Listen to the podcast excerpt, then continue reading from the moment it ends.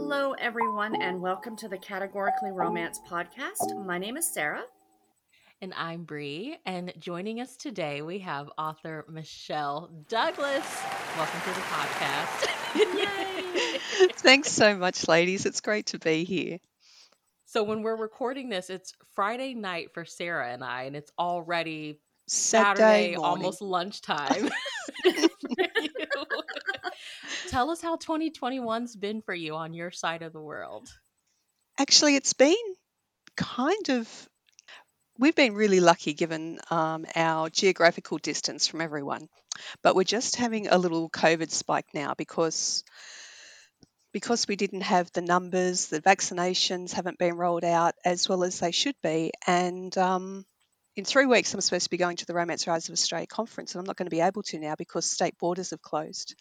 So, um, so while we feel like we've got a grip on it, and as soon as everyone is vaccinated, it will be much much better. Um, we're still we're getting these odd spikes every now and again, so it's just a little disheartening. But you know, writers mm-hmm. actually are quite hermit like often. so, yeah. so it's like, oh, pandemic. Oh, nothing in my life changes. yeah. yeah. Which it's just like there's like this excitement, like, oh, the world's opening back up. And I'm just sitting here like, I don't know how much the world is really opening back up. up. Yeah. yep. Yep. we know from your website that you collect 60s and 70s vinyl records. How long have you been collecting them? And what's one of your favorites to listen to? It's it's not so much that I collect them, but that I inherited them. So, oh, and, and this sounds terrible. When my parents separated when I was 12, it's like, well, the records are staying with me. Um, and whoever's with me can listen to the records. and um, they're um, when when we were very when very small children, my grandparents had a caravan in this like gorgeous spot on the coast, which was like a three hour drive. And that was, we got to go away at Christmas time in our summer holidays. And it was a big tradition in the lead up to that trip to, you guys are so young. Your, your listeners are going to be so young. They're going to go, I don't know what she's talking about. But we used to make up cassettes to play in the car stereo. Um, we did that too. and it was just we just loved it so much. It was like a such a treat to be. And we had this um, tradition of, all right, we're going to record this song, so we're going to all sing it first, really loud, to get it out of our system, and then you're not allowed to make a sound while we're actually recording it. and until recently, my dad would still play those makeup tapes on this awful tinny tape recorder that he had um, until it chewed up the last of them. So, oh, so you all were actually like recording yourselves. Oh no no no no no. Um, okay, so songs from the radio. songs from the radio. Songs from these records. Okay. Yeah. Yeah. Yep. Okay. Yeah. I mean, every now and again, you, you, would hear somebody singing in the background along, which is. I love it. I love it. but um, we had K-tel classics like um, oh, Goofy's Greats and Tear Jerkers and um, Herman's Hermits greatest mm. hits and but mm-hmm. seriously the um, the record that you will have to prize out of my cold dead hands is ABBA Arrival. ABBA was huge in Australia and um, I inherited that one from my glamorous older cousin so it's like and it has been played so much over the years so much my uni um, undergraduates before um, you know, all my friends before the resurgence of Mamma Mia and the movies, etc., um, would come and we'd play ABBA, and then there was an a little local band, cover band called Fabba. So every Wednesday night, we'd rock off to the Castle nightclub and dance to ABBA. and ABBA's in your book. so oh, that makes sense. It's, ABBA has had a tendency to make it into a few of my books, I'm afraid. were they? They weren't. Were they from Australia? No, they were um, Swedish. Okay. Um, but wow, they were big there. but they were huge here, and it, if you if you ever see the footage, it's just like it's like the Beatles, but Yeah. um, but ABBA. What is a must see on the Australian Gold Coast? Gold Coast or East Coast? East Coast, my, my mistake. East Gold Coast is where I was supposed to be going to the conference. Oh, I'm sorry. it's like just just just rub that in. I apologize.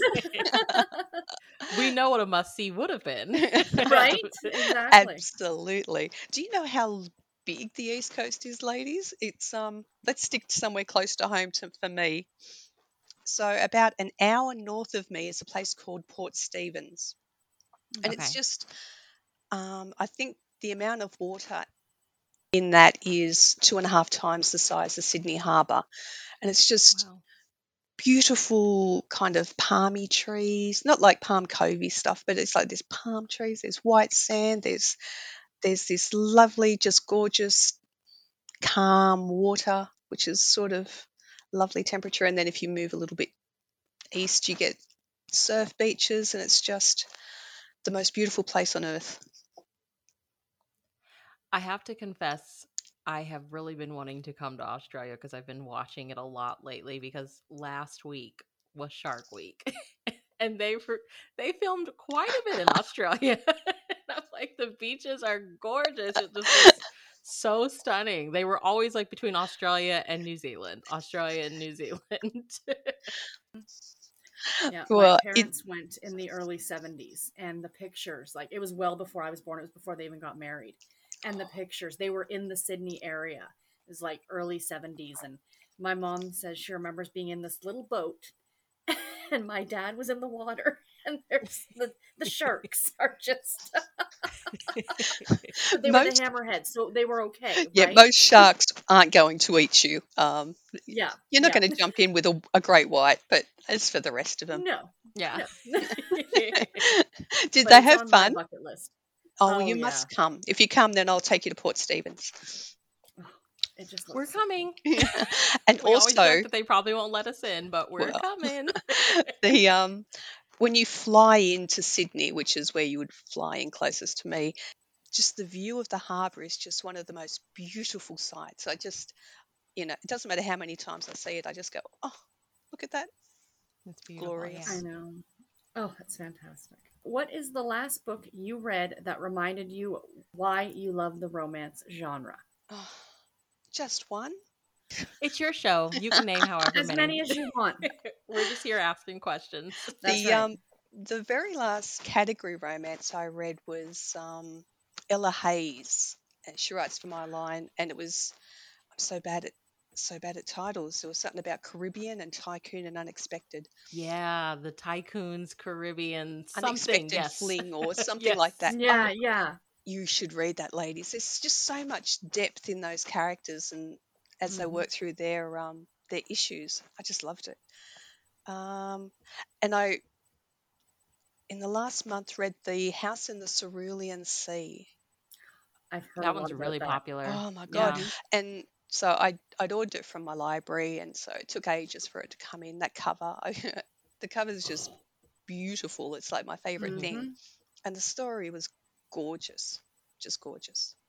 Yeah, I don't Mhm. think I've heard one bad thing about that book. I No, It had a lot of hype to live up to, so I was like, ooh, Mhm. but yeah, it lived up to it. and it did. Yeah. Mhm. So we love romance origin stories. Can you share with us how you became a romance reader? All the women in my family read Mills and Boons. Um, you know, my mum, my my grandmothers, my aunts, all their friends. So they were just the kind of books that I saw all the time. And I guess the first one I read was actually away on um, Christmas holidays, and I'd gone through all my own books, and my mum had um, a Mills and sitting there, so I swiped it and started reading it, much to my grandmother's dismay, who was like, because I was probably nine. But you know, it's this set in this exotic location. I was like, oh wow, and oh, isn't he mean? And then um, I'm assuming this was a present. She brought him to his knees. No, it was, I well, back in those days, I think they were Mills and Boon had um, they were one line and then they got split into two, which was the blue rose and the red rose. So I can't remember Okay. what coloured rose it was. Um, there wasn't a, a huge amount of difference, I don't think, if we read them now. I think that split evolved, you know, between them becoming super sexy. So this one wasn't wa- wasn't ridiculously super sexy, but you know, the hero's that typical um, inscrutable kind of Alpha male. kind of oh my god does he really think bad things about the heroine he's got to treat her better than that surely does he hate her oh does he love her and the big grovel i just i'm all up for a big grovel you know Mhm. Okay, so let's go back real quick. So we know it as presents, but I know in UK it's modern. Is that what it is in Australia as well? um yes i think for a long time those two lines were sweet and sexy like for for Mhm. it'd be over a decade might have been a few decades um, but now i'm pretty sure the sexy line's called modern it's funny because um, i'm really good friends with annie west and she writes for presents Mhm. and she used to introduce herself as a sexy author and i used to be the sweet author The sweet author. I love it. and now and now i think it's modern so she's a modern author and i'm forever doesn't Okay, have the okay. right doesn't have the same ring does it So you mm. you said like blue rose and red rose. What what was that? So the red rose was the sexier line, and the blue rose was the more traditional line. Was that the name and of then, the? I then I, I guess, um, I should know the history a little bit better than this. Um, after the blue and the red rose, I'm trying to trying to remember if when Harlequin bought Mills and Boon, Yeah. I can't- whether that's where the, the the actual line names came in. But Mhm. Oh, okay. yeah, it's Mhm. the the red rose would have been presents, and the blue rose um, romance. Okay. Oh, so is it was it just a way to s- decipher like which one was sweeter and which one was sexier? It wasn't a- the name of the series. It was just if you go into the No, store, it and you was see just the the blue colour of a- you know. Yeah, Okay, okay. exactly. Oh wow, I've never heard of this. uh, that's good. Okay, thank you. you share on your website that you received your first rejection letter at the age of 10 with your book, Carrie the Koala Baby, and have been writing ever since. When did you realize you wanted to pursue writing professionally, and can you take us through your journey to becoming published?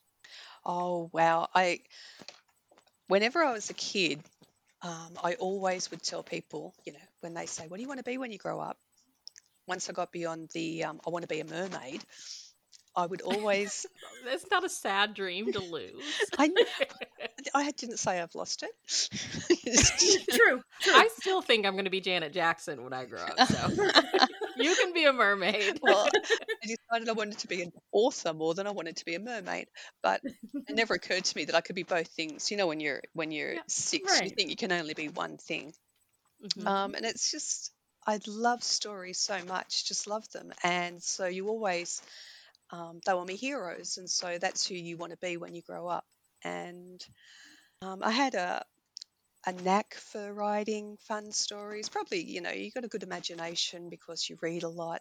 And um, I, I don't know why I sat down and wrote this story in chapters, which was Carrie the Koala Baby, which is hilarious if you read it again now because those last couple of chapters are like, yeah, I'm tired of this now. I want to go out and play. So um, it's a very I'm wrapping it up here. It's wrapping it up. yep, that um, um, so yeah, on and off, I I played around with writing, and you, kn- it's like any hobby. Um, you go through long periods where you're interested in other things, or you have to you have to focus on other things. But when I was doing my um, undergraduate degree, I was actually in my honours year, and one of my fellow um, students, she and her flatmate loved Mills and Boons, loved them, and it was like, oh, I remember I used to read them all the time, and it was funny because in their bookcase they had all the set texts and the you know um, important literary works, but when you pulled one of those out, behind them were row upon row of Mills and Boons. the good stuff. and, right.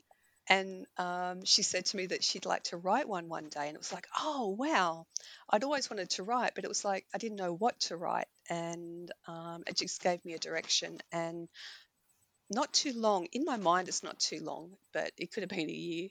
I read um, an article in a little local paper that was a little article on romance writers of Australia and the fact that there was a local Newcastle group. And in that, it said that Mills and Boon read every unsolicited manuscript that was sent to them. And even though I was pretty ignorant of the publishing industry back, back then, I knew that was a bit of a big deal. So I started um, um, writing and submitting to, to them. My first efforts were so bad, so bad because there was a, you know, you're a poor student, so you don't have a lot of um, a lot of spare cash to throw around. And there was this tiny little bookstore that would sell um, like six for a dollar. And Wow. um, but what I wasn't realizing was that they were like 15, 10 years old, and we know how quickly the like the, the genre reflects the current times. And so I was writing Mhm. stuff that was outdated. But um, um, I guess I just kept plugging away, getting better. I joined Romance Writers Australia, so you get a lot of information and industry news and direction, and I love um, how to writing, you know, manuals and, and Mhm. books, and um, and I knew I was starting to get closer to publication because I was getting rejection letters that were like, you know, this is um, really good. If you would focus a bit more on, you know, the emotional depth or blah blah. Um, and yes, so in, I think the stars aligned. Um, I was just writing stories in basically the month that I started them. It was like, oh, it's Christmas time. I'm going to write a Christmas story. It wasn't, if I kn- I knew then what I know now, I'd know you do not write a Christmas story without chatting to your editor first. Um, but I'd written this Christmas story and um, had sent it in, and it'd been a year, you know, like a year, sent it in, and then I, what do you call it? You know, where you kind of go, hey guys, it's been three months, have you? hmm And then they went, oh, we can't find it, send it again. And Gosh. Oh my gosh. And then um, they asked for a couple of changes, and they were really little, and I was like, "Ooh, I can do that in an hour." And so I did it and sent it straight back. And then I think two days later, I got a phone call um, at eleven o'clock at night um, saying we'd like to buy your book, and I just it was like the, the wall phone. It was not mobile phones then, and I'm just sitting on the step, going. And she's just talking away, and I'm not hearing it all. All I'm going is, they want my book. They want my book. They want my book. Yeah. And so, Oh my um, gosh. I love it. so it was exciting. Wow. Since we're still in this, this is still while you're in school, right? Like, you're Oh no, no, no, no, no. That was years. Look, so This was so I started. So that was. I got the idea when I was in my honours year. I probably started once I'd finished my honours year, and I was working different part-time jobs, and some fu- some of those Okay. part-time jobs were full-time, and and then doing some full-time jobs, just you know bouncing around because I had a um, an English honours degree, but I didn't want to be a teacher. So what do you do? Um, Mhm. Mhm. and so I was practicing practicing playing with writing throughout that time and then you know fell in love and and that took up time and yeah. so no I was so 2007 I would have been in my 30s Okay. Okay. late So 30s I we have to take a moment and ask about completing your PhD, Oh. which focused on romance and feminism. So tell us about it.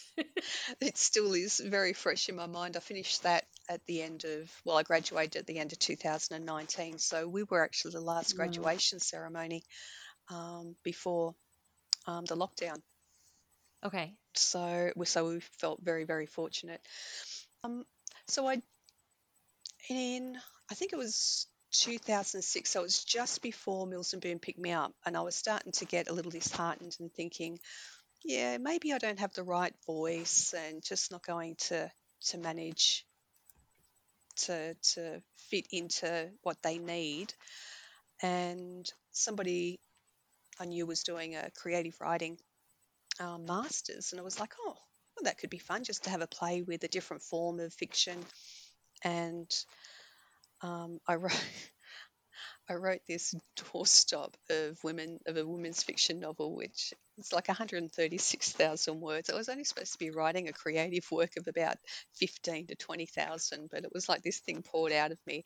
My supervisor was appalled because you you understand once you're in the um, in the situation how important your um, supervisor is, and he was a really lovely man and really learned and a Chinese poet. Um, Okay. And I think me, who loved romance, and he said romance is not a suitable topic for a research higher degree. And so instead of me writing romance, I wrote women's fiction instead, which was apparently no better. Okay. Um, so it made it for an interesting experience. And then I was um, accepted by Mills and Boon. So, you know, euphoria, euphoria, defer for six months. And then I tried to convince him to let me do romance, as like change my topic to romance. And he was like, no, no, no, no, no. The International Association for the Study of Popular Romance came into being, which is um, like an academic body that um, for all the scholars in the area. And they were having their inaugural conference um, butted up to the Romance Writers of Australia Brisbane conference back in, I think, 2011 now. And I thought, oh, if I present a paper at that conference, my university will cover my airfares and some of my accommodation. Yeah. So I um, submitted a paper and they accepted it. And um, we were supposed to present during our candidature at different times. So I did a run through of the paper that I was presenting at the at the YASPA conference, and my supervisor um, attended. And at the end of it, he said that's one of the best um, structured, you know, papers I've I've listened to. He said you've made your point, so yes, you can change to romance. Wow. And so did it. Um, that he did a caveat of, but it will never be appropriate for a PhD. And it was just like, game on. Had to get the last word right. and um, one of the, she became a full time teacher um, while I was there, and sh um, Trisha Pender's her name, and she loved, loved, loved Nora Roberts and Jennifer Crusie. Nora Roberts. She's she's a global. Oh, you just say icon. Nora. and Yes. so um, and showed the great good sense to to think my books were good as well and so yeah we started the conversation It's like if i ever decide to come back for a phd would you be my supervisor and she's like oh but i've never done a creative writing supervision before and it's like i i know what i'm doing with the writing you know what you're doing with the um, academia between us we should be Mhm. able to to negotiate that and then um, nothing had been set in stone, but she shot me a line one day and went, "There's a possibility of a scholarship," because I told her that I I couldn't I couldn't justify doing a PhD without a scholarship. It had mean dropping um, writing one or two books a year, and um, yeah, and so it was like, oh well, I'll apply and we'll see how we go. And I was amazed, but I got it. So then it was like, oh, now I have to write a PhD. Um, the feminist element, I was like, why did I have to be so political? but I couldn't help it. I can't even remember the title because we titled it really, really late. Something about um, the single title heroine and the vexed question of feminism in um, contemporary romance. But yeah, there's these two schools of thought that, you know, romances you know, are anti-feminist because they focus solely on a woman getting love and not celebrating any other area of her life. Or on the flip side, this is these are books written by women for women about women and therefore they're innately feminist. And of course, the the answer, well, there's no really answer, but it's so unfair to demand of a popular fiction a piece of popular fiction that it should be political in any way, shape, or form. And nobody asks why is mystery feminist or uh, mm-hmm. sci-fi, mm-hmm. you know, books feminist. So individual books can be feminist. Um, and there are writers out there who want to be writing feminist romance, but at the flip side, they don't have to be. And some are, some are both. Some have got elements that are very progressive, and some elements that are um, conservative. I wanted to to explore that, that because I was becoming uneasy in some of the politics. A couple of my own books were espousing, and it was like. Mm, when you're a new writer, you're really just wanting to focus on conflict and providing your editor with a good, strong book. And your characters don't, I don't think that your characters always have to reflect your own worldview. That becomes a little stifling. And, but mm-hmm. at the same time, I didn't want to write books that were, were um, negative to women. So that's that's why I chose feminism um, as my topic, and I learnt an enormous amount. An enormous amount. It was great, and it was difficult. I went. I've done a master's after being away from from study for so long. A PhD will be so easy now. the lies we tell ourselves. I like follow people like online that are doing their PhDs, and I'm like, you started school years ago. Like, why aren't you done with this? It just looks it looks painful, but mm-hmm. I definitely admire people that do it. Absolutely, it's, absolutely. Yep. I think there was a um, a level of burnout for a year after. Whenever anybody went, "Oh, have you finished your PhD?" It's like the word PhD, the letters was just like I get a nervous tick. Yeah. Your first title, His Christmas Angel, was published by Mills and Boon Harlequin in 2007 as part of the romance True Love Forever line. For any of our listeners who have yet to read a book from that line, how would you describe it to them? And what about that line specifically made it the perfect match for the stories you want to tell? Well, back in the day, the, the main difference between the well, the sweet or forever romance line was that um, bedroom the, the bedroom door was closed that um, there were no sex scenes on the page and you know um, there was the merger of Mills and Boon and Silhouettes so there'd been the Silhouette romance line and they actually had no sex in them and so those two lines merged so they were allowed to be sex scenes but they weren't allowed to be on the page. But that's all changing now so i think because the Forever line sells so well in overseas markets, the overseas markets have asked if they can be a bit racier. So we're now being encouraged to write sex scenes, which is a lot of fun. A lot of fun. And obviously those those um, overseas markets that want the sweeter stories, they can just um, cut those scenes out. Or sure. you know, do their own closing the bedroom door the main difference between romance and presents, I think the the romance line has has a more realistic kind of. I feel that um, they're sort of romance stories that could happen to to any woman, to us, basically, rather than you know that whole crazy world of melodrama and um, there is plenty of money and glamour in the, the romance line, but mm-hmm.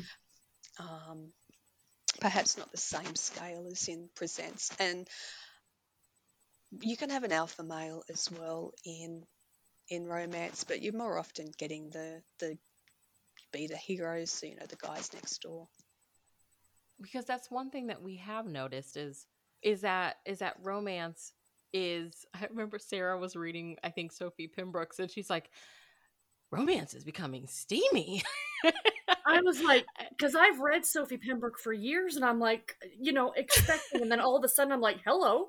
Well, those parameters are forever shifting. That um, Yes, you need to check with the um, the Mills and Boon Harlequin websites to, to see what, what you can how they how the line um, has Mhm. evolved and what it So what for you as an author, like do you have to do that or is like your editor reaching out to you and saying like, "Hey, if you want to include this now, you can." Like how do you as Yep. So we authors got know?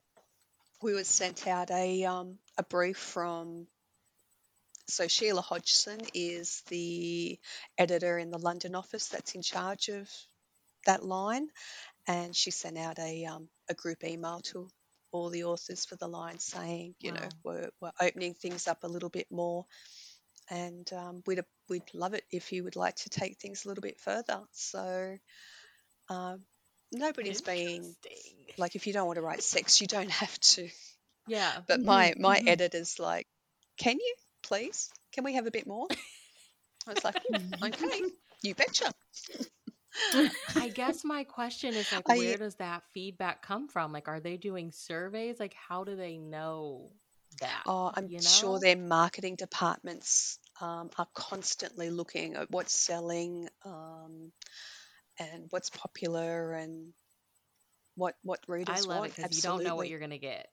No. You don't know what you're gonna get. That's what's Yeah. fun about it. And I guess that once upon a time, my line used to cater for the women who, who didn't want any sex in their in their stories and were comfortable sharing them with their teenage daughters. I think when which they could do with the old silhouette romances, but they couldn't really do that if they didn't want to yeah, have any premarital sex once it became the, the merger with the Harlequin Mills and Boon line.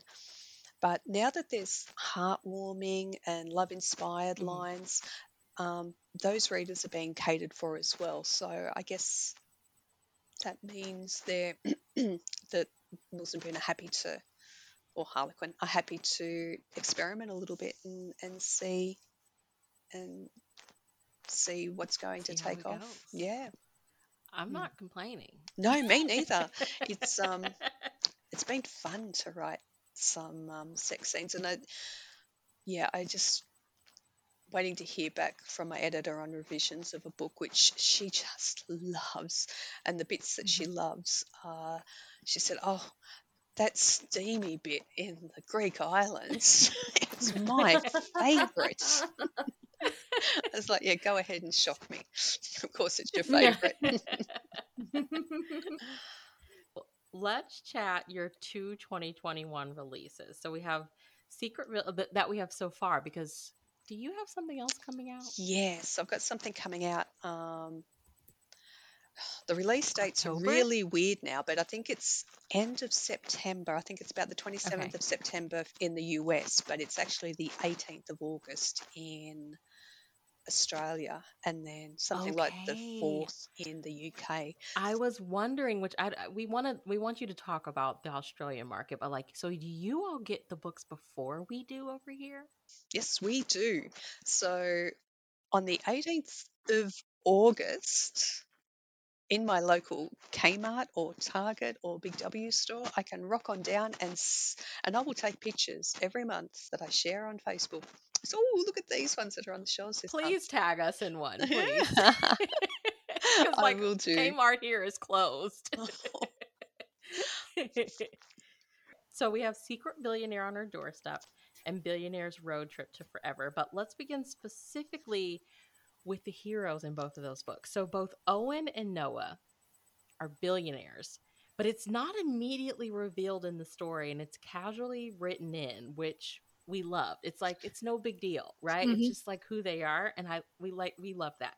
What do you enjoy about writing billionaire heroes? Because I mean, especially here in the states, you know, it's not everybody's down with billionaires anymore, but they Mhm. are fun to read. So as a as a writer, Yes. especially the way that you do it, it's so casual. What do you enjoy about writing? It's casual because um, once upon a time I didn't have to write billionaire heroes, but then of course the, the line evolved. And so our heroes, rather than being literal boys next door who might be carpenters or mechanics or, you know, bank manager or whatever, now have to be aspirational. And apparently that means have a lot of money. And I actually quite like the um, the fantasy of, you know, oh, you're really sweet, you're lovely, let's fall in love, and then finding out, oh my God, you're a millionaire as well. Are you real? You know, could you just Yeah. imagine how glorious it'd be to find a guy that you mm-hmm. adore and then, oh, and we can be financially stable for the rest of our lives.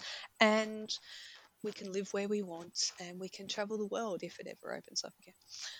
Wow. Okay, so I'm thinking that it's just I mean, you're writing stories that come to you, but you have to keep up with what is popular in a way. And I mean, my editor keeps me um, informed on what they want on. Um, okay.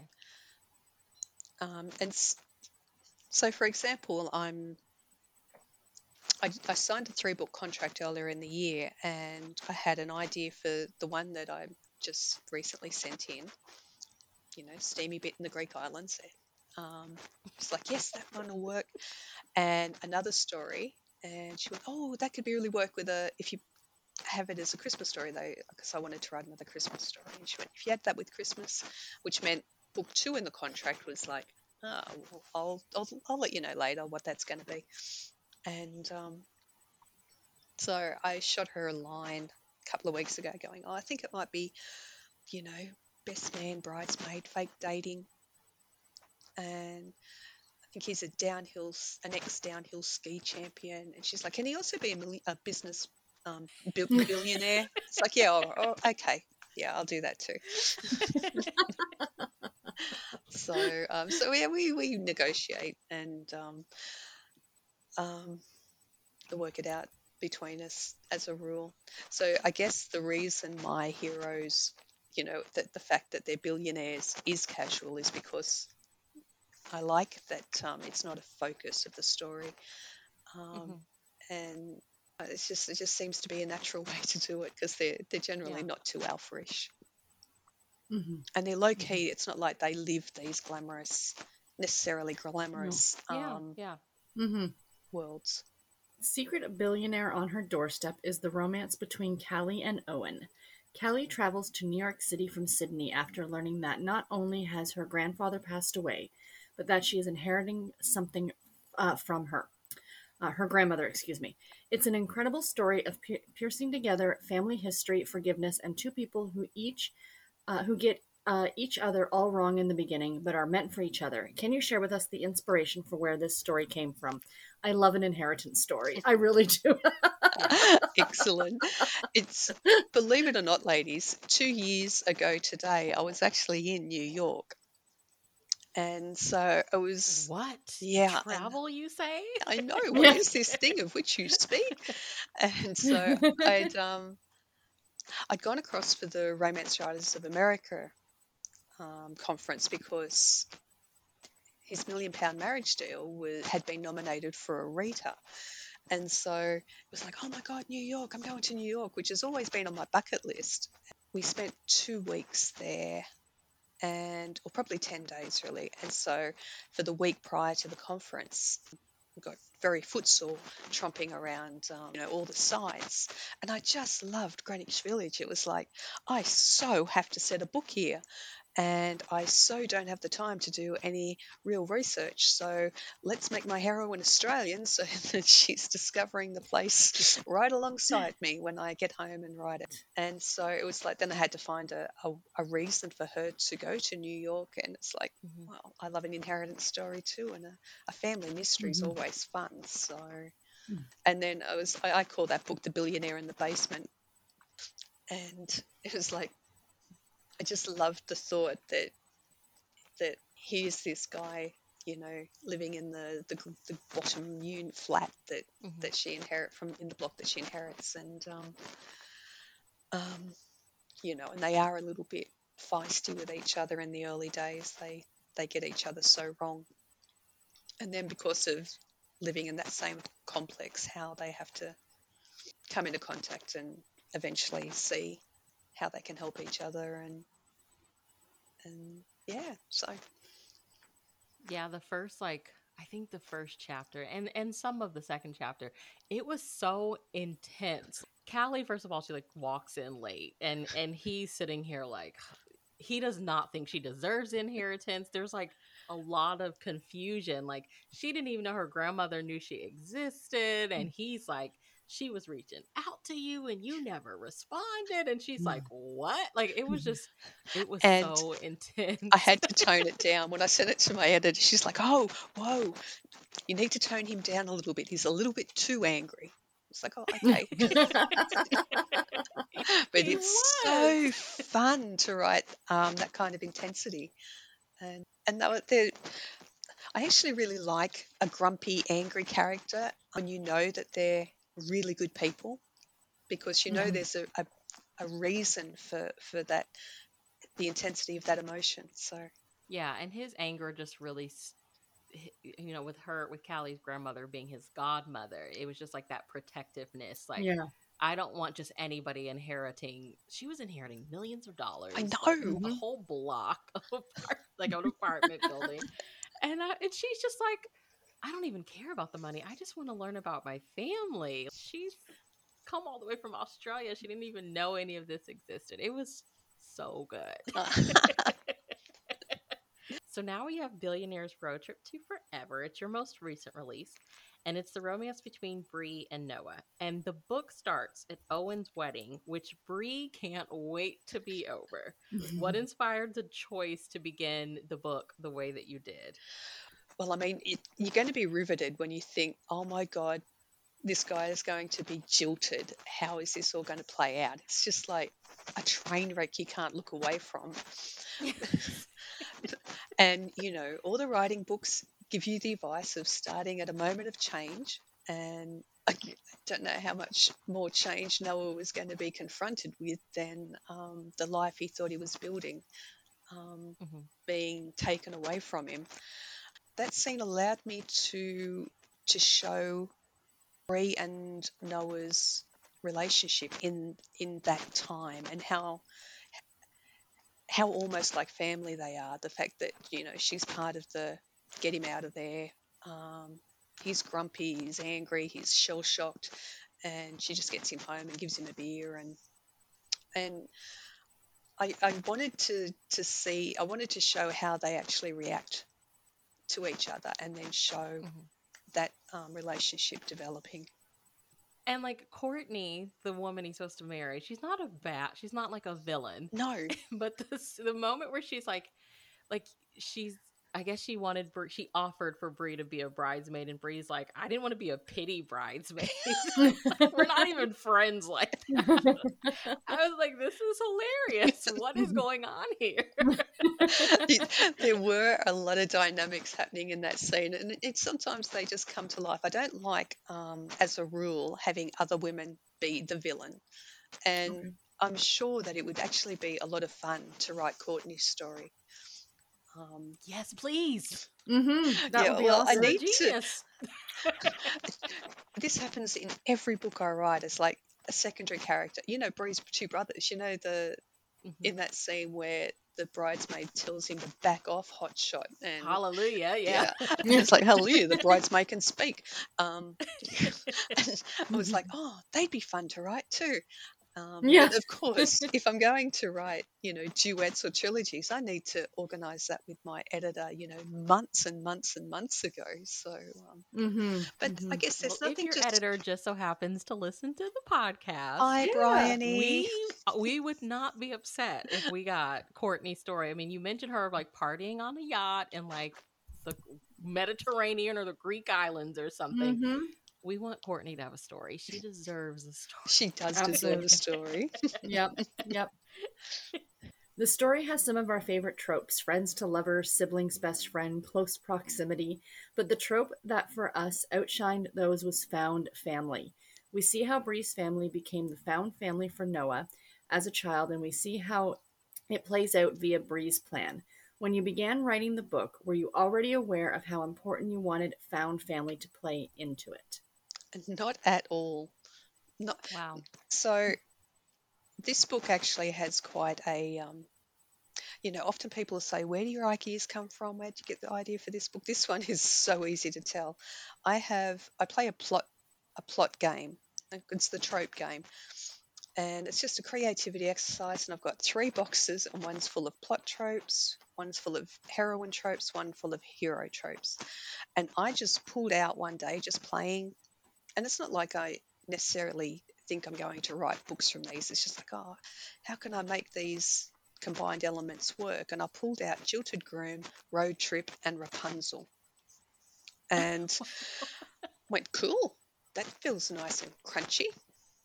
And and like obviously Jilted Groom and Road Trip are very self-explanatory, but I've never really gotten a good handle on Rapunzel. And I'd recently Yeah, that's the part that had me. I was like, what are we gonna Yep. do with Rapunzel? what are we going to do with Rapunzel? And I'd watched Tangled, that cute little cartoon, is it Pixar or Disney? I just, oh, it's so cute. And it was like, Mhm. well, she had a quest. She wanted to see where the lights came from. And so I went, okay, well, if the road trip is instigated by the heroine because she's on some kind of quest, um, what is that quest? And that's, I just brainstormed from there. So those tropes are just a, um, a way to free your mind initially. You don't have to, in my in the rules that I make up, you don't have to stick with them, but they were just a um, Mhm. uh, a jumping off point. And before I knew it, I was just playing with it. It was like, oh, I've got a story here, and it was like, great. Bree went through a lot with her previous relationship where she learned the hard way that she didn't truly know the person she was in love with. That relationship really shaped the woman she is when we meet her and throughout the story. What was it about Bree's character that you hoped would resonate with readers? I think we've all had a you know a relationship that's gone off the rails and had our hearts broken, or at least been disappointed in love. And Bree really hasn't forgiven herself for for what essentially wasn't a situation that was her fault, but she's always guarded herself from from falling into that pattern um, ever again. And I think that's one of the reasons she and Noel um, Noah work so well together is that because she doesn't have those barriers with him because he's already someone she trusts. So I guess that whole journey of learning to forgive yourself and not having to like learning to trust yourself again and and take risks and not believe that you're always going to to make a mistake. Mhm. Mhm. Owen went on a journey of his own in the book. His childhood was heartbreaking, and we see him process the feelings he believed he had for his bride to be, Courtney, and what those feelings represented for him. Was there anything about his character you hope would resonate with readers? What I love about Noah is that he he hasn't stopped dreaming. Like you know, he really has had an awful childhood, and yet Mhm. he continues to to strive for things that that he thinks will make him happy. And so, you know, at the end of the book, he's the one that does say, you know, I've finally worked out what will make me happy, and it's pointless me, you know, beating about the bush about it. It's this. Um, but sometimes we do think certain things will make us happy when they don't. And so I kind of really liked the way that he didn't dismiss Bree's. Um, it's like you didn't approve of the, the match, why not? And she goes, well, well, here's one reason. Here's another reason.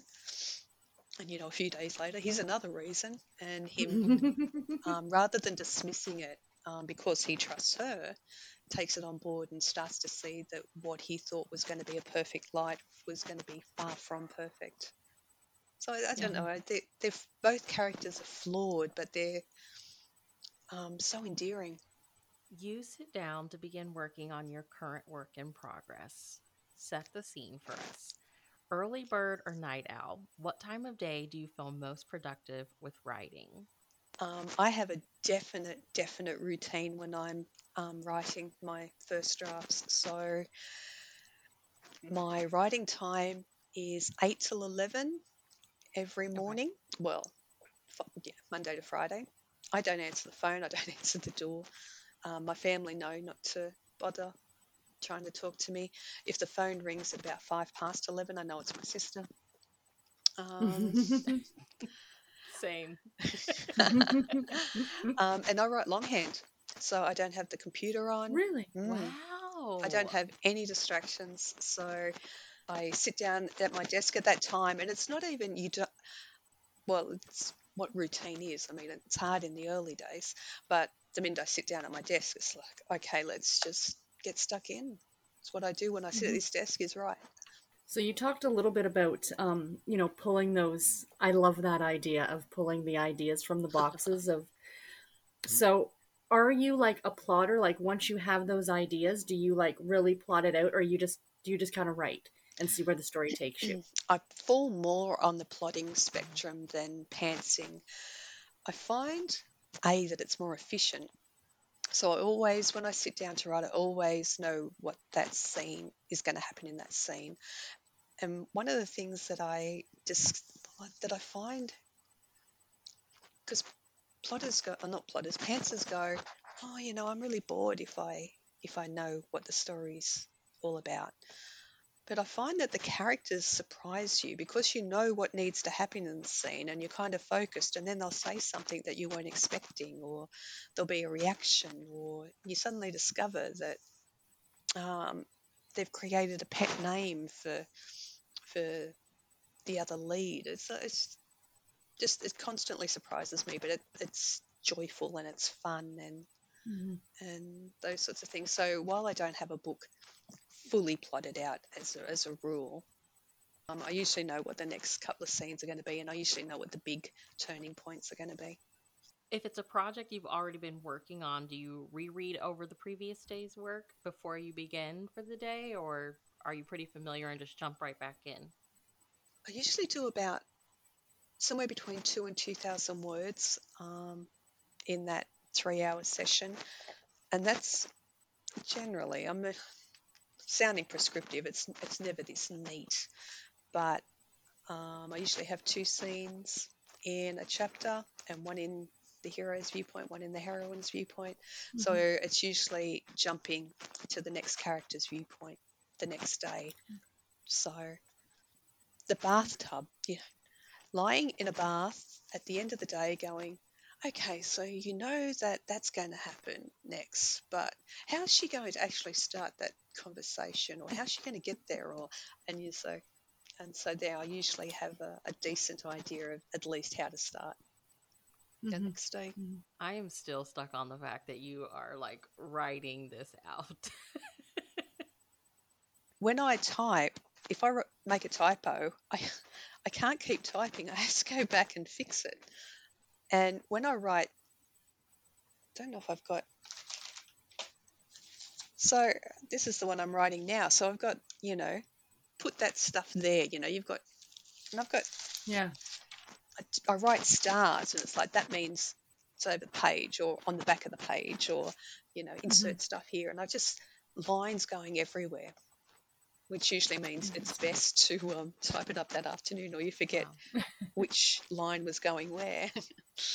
So, other than the paper and the pencil, do you have any other necessities that you need or you use while you're writing? No, not usually. I usually have a um, a cuppa on the go, but more often than not, they get you know you take a swig and it's like oh that's cold. Um, cold coffee is disgusting, um, which is weird because iced coffee is great. So Yeah. um, so no, I just need to have plenty of pens and plenty of paper. Yep. And I think you kind of answered this already, but like, do you go into each writing session with a specific writing goal? And for any aspiring writers that may be listening, how do you have any advice on like figuring Mhm. out how to set a daily writing goal for yourself? It's about seven handwritten pages of mine is what I aim for. Okay. Um, I couldn't have done that back in the early days. I mean, it's a bit like a, um, well, not that I run either, and they're not likely to get me to run, but I mean, obviously, you wouldn't launch straight into to running, you know, 10 kilometers or doing a marathon. You Mhm. kind of build up to it. And I think writing, a writing muscle is very similar to that. Um, I used to work in a call center for um, a bank. Yay, that was the real high point of my life. And um, um, I would just, I would get up an hour early, and actually, I used to do it in bed. My husband, who's just a saint, would bring me a cuppa, and I would just write for an hour. before work, and um, of course I knew that writing in the morning was the the time when I was the freshest. If I waited until I got home, I would I would just wouldn't have done it. I just wouldn't. Have, I could type it up Mhm. when I got home, but I couldn't um, create. It's like that day intruding. Once the day intrudes, um, I just find it so super difficult to get back into a book. So if you're new, just I think if you can work out whether you're a morning writer or um, an evening writer, most most of the writers I know are like me. They're morning, but I've got two who one who likes afternoons and one who likes night. She just comes alive at night. Um, If you can find out where you are your most creative, try and find blocks of time in your schedule. And it doesn't have to be every day. I think writing every day could burn you out. I mean, I am most productive on a Monday um, because I've had the weekend off. Um, Mhm. Thursday and Friday, it's getting tough, but you just go suck it up and you're not at the bank. So even my worst writing day is better than the best day I used to have at the call center. So that's a nice, um, a nice carrot, you know. Yeah. right? Just a, a, a question just, that came to my head. So if you take your weekends off, which is great, but let's say like Saturday afternoon, you're sitting around and you get an idea. Do you don't do you write it down somewhere to remember for when Monday Always. comes or always, always jotting my. Okay. I, yeah, I've got like envelopes and um, shopping dockets, and I've always got two notepads on the go because one always lives in my bag, and one, and it usually ends up at my desk, and so the other one needs to go into my bag. Um, Mhm. I love walking down to my local shops are like 15 minute walk and I'll just go down the coffee shop with my with my notebook and it's like I'll, I'll just play the um, 20 question not 20 question it's like a list of 20 game. I, I wish I'd been the one to to create you know this idea. I've no idea who did but you can do it for anything. 20 things that can happen next in the scene. 20 metaphors for his brown eyes. You know, any number of things. So I'll often do that, and that's kind of, you know, they just spark different things, and it's good fun. Mhm. So after you've done your handwriting and then in the afternoon you're sitting down in front of your computer to type it out, do you use a special program or is it just Microsoft Word? Yeah, it's just word, but Mhm. but I've just a, a friend of mine has discovered Plottr, so I think it's a month free. Um, so it's either on a subscription basis or I think it's ninety nine dollars for a once off fee. But it's like having a big whiteboard, and you can make scene cards and you can shuffle them around, but you can also do character breakdowns. And in my early days, it might have been a bit too much information, or I might not have known how to use it. But I'm looking at it going, oh, this is kind of fun. And you know, you can export everything to a Word program and all those sorts of things. So yeah, I, I, I don't know if I'm going to bite the bullet or not. It's stuff that I already do, but it's all in one place, and it's like that makes it nice Mhm. and shiny and sparkly. Before we get into like round out questions, tell us about like so okay, where you are in Australia, like what series do you feel like is the most popular series? Like when you go to the stores, what series do you see in the stores and The most popular series is Presents, which is modern here. Um, you know, there are 12 of those books on the shelves every month, whereas there are four Forevers on them on the shelves every month. Um, medicals are really popular here. Medical line. that's another one we can't buy in And the store. And we often wonder why not, because you know ER and you know those those TV Yeah, shows are huge. but- yeah, but I think maybe um, the healthcare systems are, are very different. So um, maybe it translates into or doesn't translate properly. I don't know. Mhm. Um, special edition, which is I think it's called Heart here now, and they're lovely stories. Mhm. Um, what else? Oh, and the um, intrigues. And you all have is it a western? You have, a, We or have a heart- heart you have heartwarming there? Okay, so I think they might be packaging heartwarming and special editions. They're Um, putting them together. yeah, yeah, Okay. it changes every now and again, and Okay. if it's not my line, I don't always keep on top of it. Um, historicals um, are always on the shelves as well, and Western, which seems odd.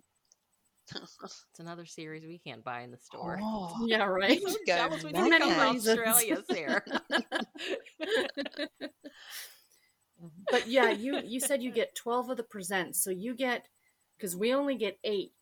So you get the 8 and then an extra 4. I think Amy Andrews was talking about it like they're like extra ones like republished from other Um, lines or something like that.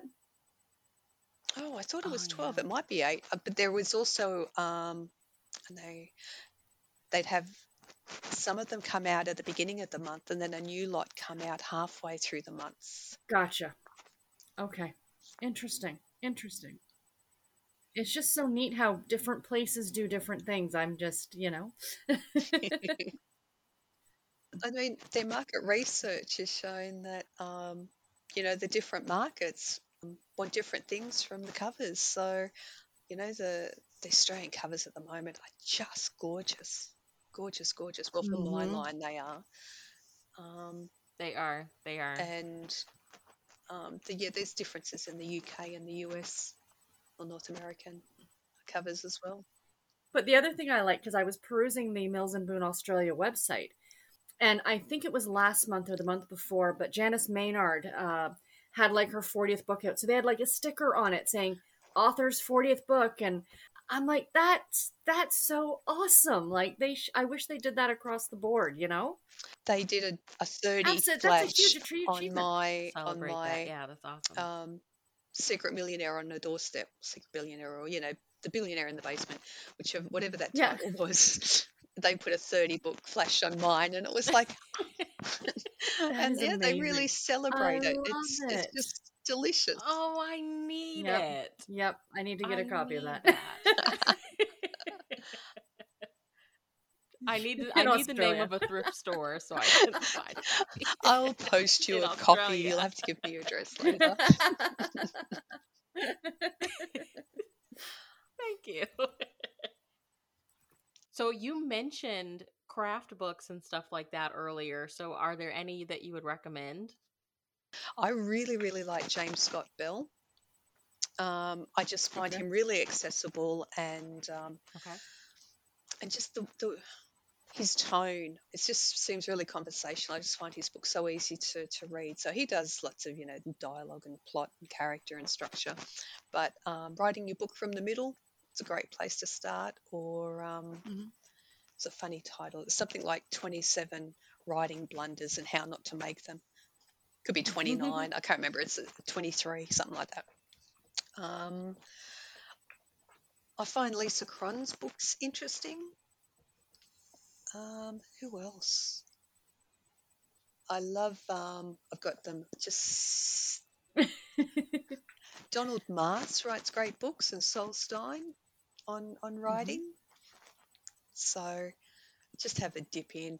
Or are you guys on Facebook? You just what's your favorite craft book? Um, and you will just be inundated from all the authors who. Um, and it's funny because um, I keep buying them, and I need Yeah. to stop because I'm not reading them that quickly. But if you pick an you know an old one up off the shelf, and it's like, Mhm. oh, I never realised that. Must have missed that bit in a lot, and you know, you, it just refreshes you. It's great. So, some round out questions. What is one book you one book you wish you could read again for the first time? Oh, it's not going to be very um, original, but probably Pride and Prejudice. You know, the first time when she when she I can't even find the words. I'm that excited. It's um, you know, when he proposes to her that first time, and and I just I was gobsmacked that you know not only does she say no, but then she just she just socks it to him, and he so deserves it. I love that so hard. Um, the book that made me want to write for my line was Liz Fielding's Eloping with Emmy. Just Okay. gorgeous, just a gorgeous. Oh, Oh, Liz Liz doesn't write a bad book. Um, hmm and that is just one of my favorites. So if we're talking category, that's the one I'd love to, to go back to fresh. Who was your teenage celebrity crush? Oh, it was Tom Cruise. Um, what's one film you'll never stop watching? Okay, so it's going to be the BBC adaptation of um, Pride and Prejudice. I just, my poor husband, but he doesn't mind it either. He likes it as well. So we will often just do scenes of dialogue at each other from that. Um, Mhm. Because, you know, Colin Firth, yum. And Jennifer Ehle's great as Lizzie. Um, and another one would be When Harry Met Sally. just love that film. Love that one. Oh yeah, that's so good. Such a good movie. What is one hill you will wholeheartedly die? that because romance novels are a popular fiction, they're trash. It's like, what are you guys smoking that that believe that? just, just really, really. When was the last time you read one? It's just ignorance, and it's just I can pull my PhD PhD hat out and you know slap them around the head with that and um, set them straight. And also, you know, you go, oh, but it's formulaic. And it's like, but when did formula get such a bad rap? I mean, Yeah. there are parameters, um, and I can tell you the formula for my book, but it's not going to make it any easier for you to write one. You know, it's 50,000 words. It's got to focus on the Right. hero and heroine. You can have sex now. Mhm. Um, Yeah. My thought's always been like if you read enough of something, like I used to love Mm-hmm. historical fiction. After at some point, you know how to read historical fiction and like every everything feels formulaic after Mhm. some point. Like I just but romance seems to be the one genre that like catches well, I, I have been most. known to draw the analogy between um, a game of football. Like a game of football has the, the fields are the same length they've got the same number of players, same rules. So does that mean every game of football is exactly the same? Mhm. No. Excellent Yeah, point. no. Yeah. So I I do have a bit of a bee in my bonnet about you know women's pursuits have never had as much cachet as men's. hmm What is one line or series that you wish would make a comeback or never went Oh. away? God, there's a few of them, you know. you live long enough. Um, super romance. I used to love the super romance line. Same. Um, they were really bridging that gap between, you know, the short and um, long formats. They were brilliant. Um, Sarah Mayberry used to write just the best. The old Temptation line, I adored it, adored it, and they got rid of it, and then they, you know, tried Riva and Kiss and other things that just haven't filled that that that slot. They were just so fun and funny and sexy. Hmm And I used to love the old Desire line um, before they became Alpharish and billionaires. Um, I'd actually been targeting targeting that line for a little while, and um, almost got picked up, but then they changed the direction. Tough love. What's been one of the toughest pieces of advice you've ever been given? Writing advice would be, how about you put that one away and start something new? I.e., this wasn't isn't this one isn't exactly. It's like, ouch! Tell me what you really think yeah. um, in life. Uh, it's not always about you. you know, when you're you you think that everybody's reactions is because of you, and then the realization that Yeah. um, actually this has got nothing to do with me, which is actually yeah. um, it sounds brutal, but it's not. It's like comforting. It's a piece of comforting Mhm. advice. hmm At what point in your writing career did you realize that your stories meant something to your readers? I'd been to a library talk. Um, so Annie West um, was giving a little library talk, and I Mhm. just went along and waved at her from the back. And we got chatting to some of the people who'd come along afterwards, because you know there's like wine and tea and nibbles afterwards. And one of the ladies readers who'd come along um, because both Annie and I were on books, our books were on the shelves. She she borrowed them and she shot me a line, um, you know, to be a week later, to say there was a line in your book that has helped me come to terms with the loss of my granddaughter. And I was like, wow, wow. Um, it didn't occur to me that what I wrote could have such a an impact on someone. So, Yeah. so you, you do get occasionally get reader emails that that tell you, you know, I'm in hospital for the eleventh time for the same thing, and your book took me away for two hours. Thank you. You know, you go, oh, good, good.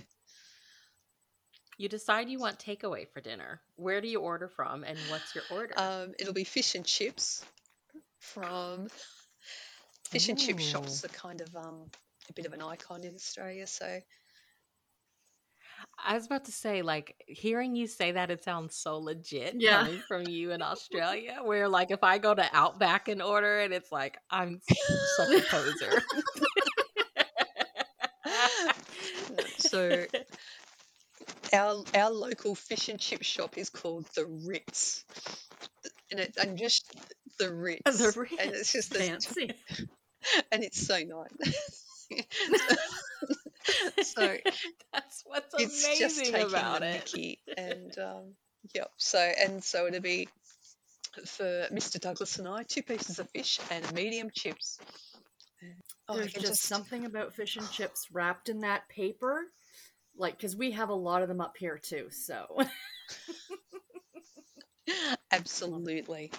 So yes, that's our, our big takeaway treat.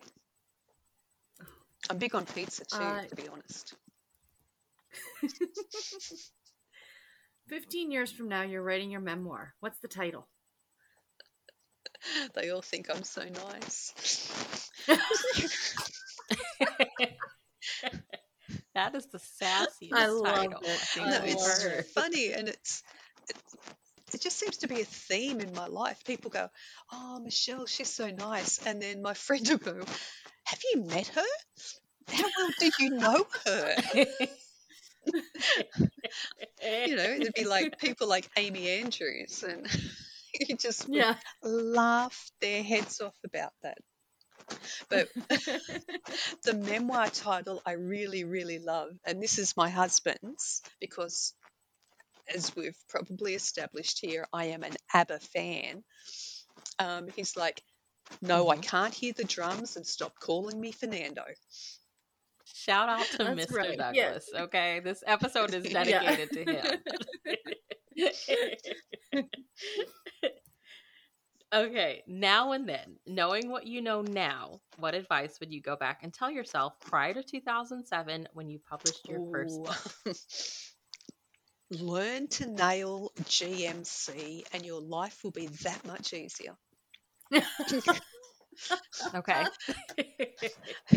truly, truly, I have rewritten two books from scratch because I I fudged the GMCs and and I had another recent book was the the last book in 2020 I think that went through rewrites. It was just hideous because of and because what happens is if you don't establish your characters GMCs, you bring in other things that aren't necessary, like secondary characters, which I Mhm. adore, but then you let them take over, and your editor goes, "You need to get rid of them."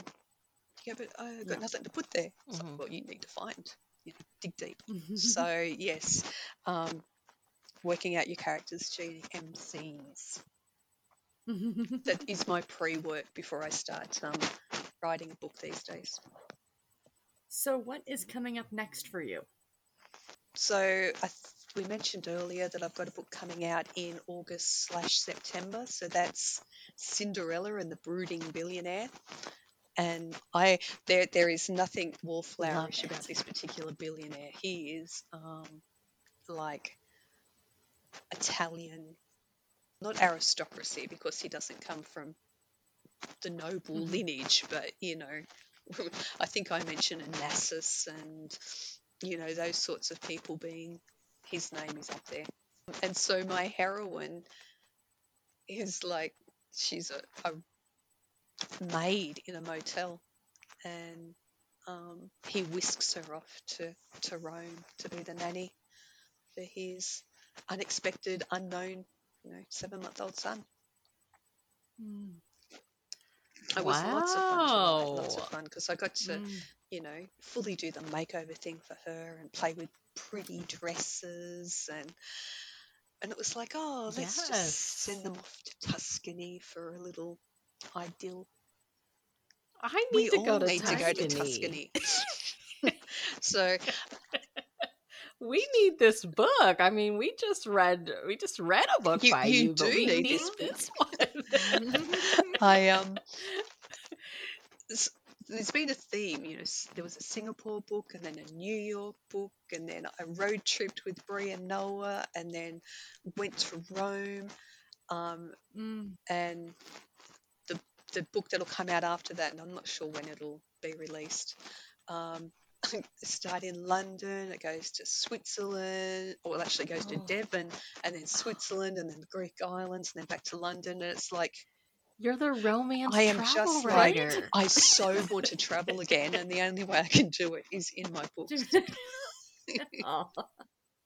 Well, that's how that's how Bree's book felt, and and I think you said something in the dear reader part of the the book. You were like, "This is the book that we need during pandemic life," and I was like, Mhm. "Absolutely! Like, who doesn't want to go on a road trip right now?" Exactly. Absolutely. We're all getting itchy feet. Yeah. Mhm. Yes.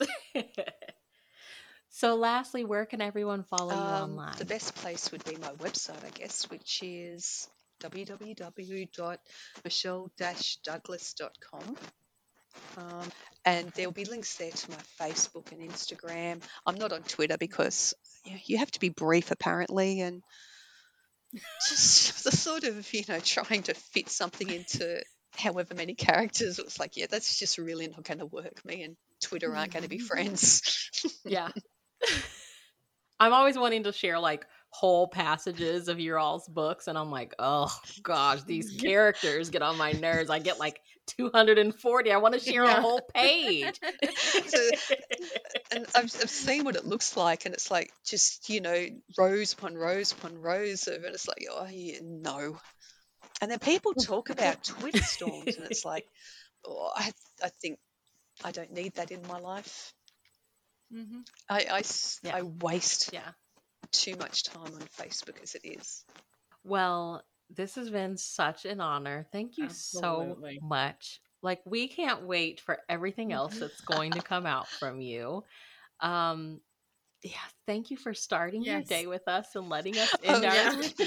you, you girls need to go and have a beer Friday now and, and, and probably tuck yourselves up into bed shortly. But it's been an absolute delight to be here. So thank you for having me. Thank you. I think I'm gonna like go drink a vanilla coke and listen to some Right? ABBA now. Perfect. Yes. Perfect Friday night. Right? well, listeners, make sure you check Mhm. the show notes. Michelle Douglas's website will be linked down below, as well as where you can find her books on Harlequin and Mills and Boon UK and Mills and Boon Australia.